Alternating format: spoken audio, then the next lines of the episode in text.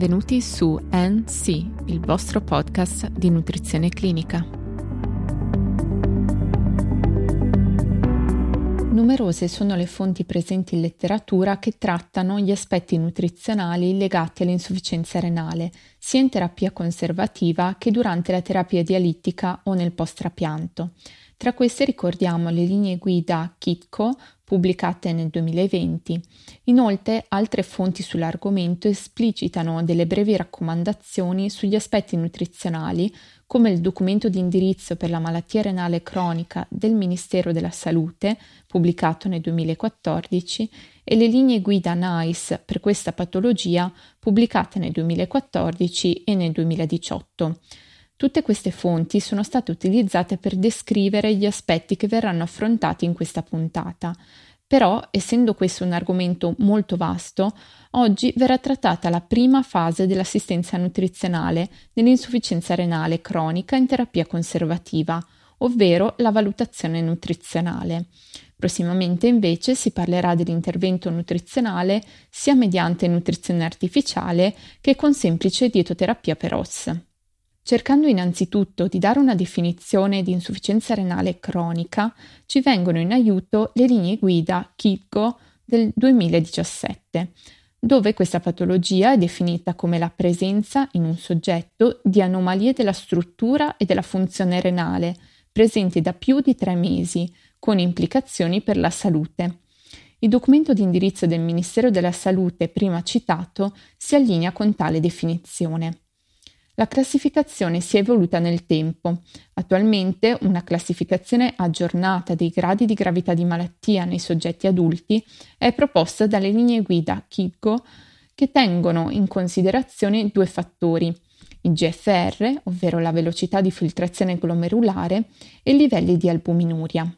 In sintesi, la suddivisione delle categorie sulla base del GFR prevede cinque stadi di malattia con il terzo grado suddiviso in due sottogruppi A e B, dove troviamo al primo stadio un GFR maggiore di 90 ml minuto e un quinto stadio con GFR inferiore a 15 ml minuto.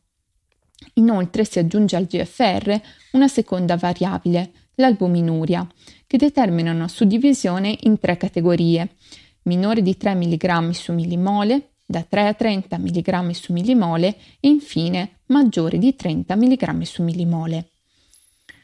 Per comprendere meglio tale classificazione, nelle note della puntata sono disponibili le linee guida appena citate, dove è presente un'utile rappresentazione grafica di tale classificazione. Il conoscere questa assume importanza perché durante la progressione della malattia renale cronica il fabbisogno e l'utilizzo dei diversi nutrienti cambiano in modo significativo. Questi cambiamenti pongono i pazienti a più alto rischio di anomalie nutrizionali e metaboliche. Questi aspetti sono ben descritti dalle linee guida Kudocchi pubblicate nel 2020, che si concentrano su sei tematiche principali valutazione nutrizionale, terapia nutrizionale medica, apporto energetico e proteico alimentare, integrazione nutrizionale e infine micronutrienti ed elettroliti. In merito alla valutazione nutrizionale, le linee guida danno indicazioni piuttosto dettagliate, che possono essere ricondotte a quattro tematiche: lo screening nutrizionale, le antropometrie, gli esami di laboratorio, la stima del dispendio energetico giornaliero e degli apporti calorico-nutrizionali. In merito allo screening nutrizionale negli adulti con insufficienza renale cronica dal terzo al quinto grado o post-trapianto, le linee guida consigliano questo di routine almeno ogni due anni. Lo strumento di screening da preferire non è stato ancora identificato a causa della mancanza di letteratura di supporto. Passando agli aspetti legati all'antropometria, viene suggerita la valutazione nutrizionale da parte di un dietista o di un medico, inerente al peso corporeo, all'indice di massa corporea e infine alla composizione corporea. Per la valutazione di quest'ultima, la DEXA rimane il gold standard nei pazienti con insufficienza renale cronica o post-trapianto. Sempre in questi pazienti la composizione corporea in combinazione con il peso corporeo o il BMI sono parametri utili da raccogliere sia nella prima visita sia per monitorare nel tempo lo stato nutrizionale generale. La frequenza di monitoraggio del peso corporeo, del BMI o della composizione corporea è consigliata o ogni tre mesi nei pazienti con insufficienza renale cronica di quarto o quinto grado o dopo il trapianto o ogni sei mesi nei pazienti con insufficienza renale cronica al primo, secondo o terzo stadio. A causa dell'assenza di parametri di riferimento standard negli adulti con insufficienza renale cronica o post-trapianto, viene suggerito al professionista di basarsi sul giudizio clinico per l'interpretazione del peso corporeo, con attenzione al peso effettivo, alla storia del peso, aggiustamenti del peso in presenza di edema o ascite. Inoltre, nelle linee guida viene segnalato che negli adulti con insufficienza renale cronica il sottopeso basato sul calcolo del BMI, è un predittore di mortalità più elevata. Però il BMI da solo non è sufficiente per stabilire una diagnosi di malnutrizione proteico-energetica nell'insufficienza renale cronica e nel post-trapianto, ad esclusione dei casi in cui il BMI sia molto basso, cioè minore di 18. Sempre in questi pazienti, in assenza di edema, viene suggerito di utilizzare misurazioni delle pliche cutanee per valutare il grasso corporeo. Nei pazienti con insufficienza renale, la circonferenza vita sembra poter essere utilizzata per valutare l'obesità addominale anche se la sua affidabilità nella valutazione dei cambiamenti nel tempo è bassa. Inoltre viene suggerito che l'indice di conicità possa essere utilizzato per valutare lo stato nutrizionale e come predittore di mortalità. Per maggior chiarezza si specifica che l'indice di conicità è il rapporto tra la circonferenza vita e la circonferenza fianchi e fornisce informazioni sulla sede di distribuzione dell'eccesso di grasso. Un'altra tematica affrontata dalle linee guida nel contesto della valutazione dello stato nutrizionale nei pazienti con insufficienza renale cronica riguarda i dati biochimici.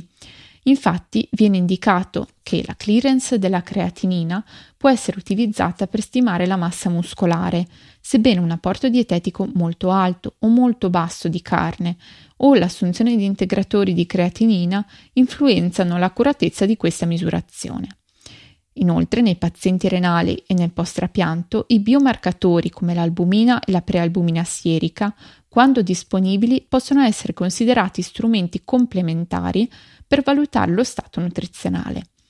Tuttavia, secondo le linee guida, non dovrebbero essere interpretati isolatamente, poiché sono influenzati da fattori non nutrizionali. Inoltre in questi pazienti test funzionali come quello della forza della presa della mano sembra poter essere utilizzato come indicatore di malnutrizione proteico-energetica e dello stato funzionale quando i dati prima descritti sono disponibili per il confronto. Per concludere la valutazione dello stato nutrizionale secondo le linee guida è necessario stimare il dispendio energetico giornaliero e gli apporti calorico-nutrizionali. Per la valutazione della spesa energetica giornaliera in questi pazienti viene proposto l'utilizzo della calorimetria indiretta al fine di misurare il dispendio energetico a riposo, poiché tale misurazione rimane il gold standard. Nei pazienti con IRC terminale con buon compenso, in assenza di calorimetria indiretta, viene suggerito l'utilizzo, nella pratica clinica, delle equazioni predittive specifiche per patologia. Queste possono essere utilizzate per stimare dispendio energetico a riposo poiché includono fattori che possono influenzare il tasso metabolico in questa popolazione. A tal proposito può essere utile sapere che le equazioni predittive per la stima del metabolismo basale più frequentemente utilizzate nella pratica clinica, ovvero quelle di Harris Benedict e di Schofield, secondo svariati studi sovrastimano le misurazioni del metabolismo basale nei pazienti con insufficienza renale cronica. Tale imprecisione è ridotta al minimo in presenza di comorbidità come diabete, infiammazioni e iperparatiroidismo grave. Inoltre in questi pazienti per la valutazione dello stato nutrizionale può essere utilizzato il test di screening SGA, acronimo di Subject Global Assessment, ovvero valutazione soggettiva dello stato nutrizionale, e include una storia recente delle assunzioni alimentari, andamento del peso, sintomi gastrointestinali e una valutazione clinica. Nelle note della puntata è disponibile questo test di screening anche nella versione PGSGA, cioè nella versione che prevede una compilazione da parte del paziente in totale autonomia.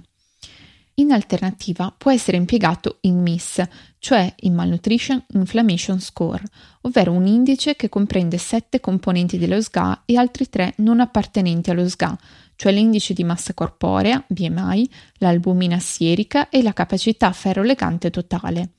Nei soggetti adulti con insufficienza renale cronica, dal terzo al quinto stadio o post-trapianto, secondo le linee guida è utile valutare le assunzioni alimentari e le condizioni che possono influenzarle per pianificare efficacemente interventi nutrizionali. Uno strumento utile proposto, oltre all'anamnesi alimentare, è il diario alimentare di tre giorni, Metodi alternativi di valutazione delle assunzioni alimentari sono il recall delle 24 ore e i questionari di frequenza degli alimenti.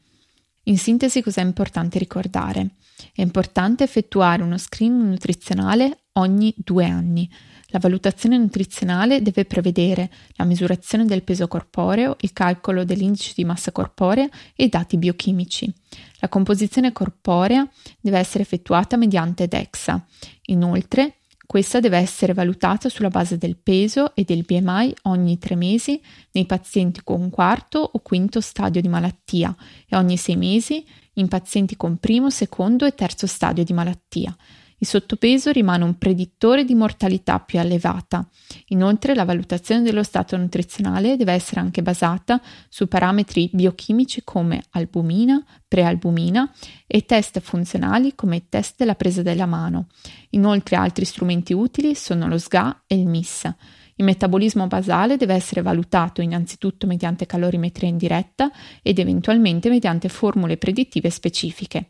Inoltre è giusto valutare le assunzioni alimentari mediante anamnesi alimentare, diario alimentare di tre giorni, recall delle 24 ore, questionario delle frequenze alimentari.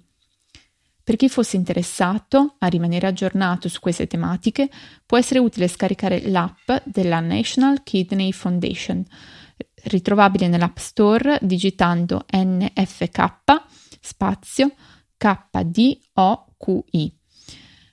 Qui troverete un calcolatore del GFR, una raccolta delle linee guida e degli aggiornamenti periodici con focus sui pazienti renali. Per oggi è tutto, vi do appuntamento alla prossima puntata, ricordo che nelle note della puntata sono disponibili le fonti citate, oltre al test SGA e PGSGA. Per qualsiasi informazione potete contattarmi all'indirizzo email info-ncpodcast.net.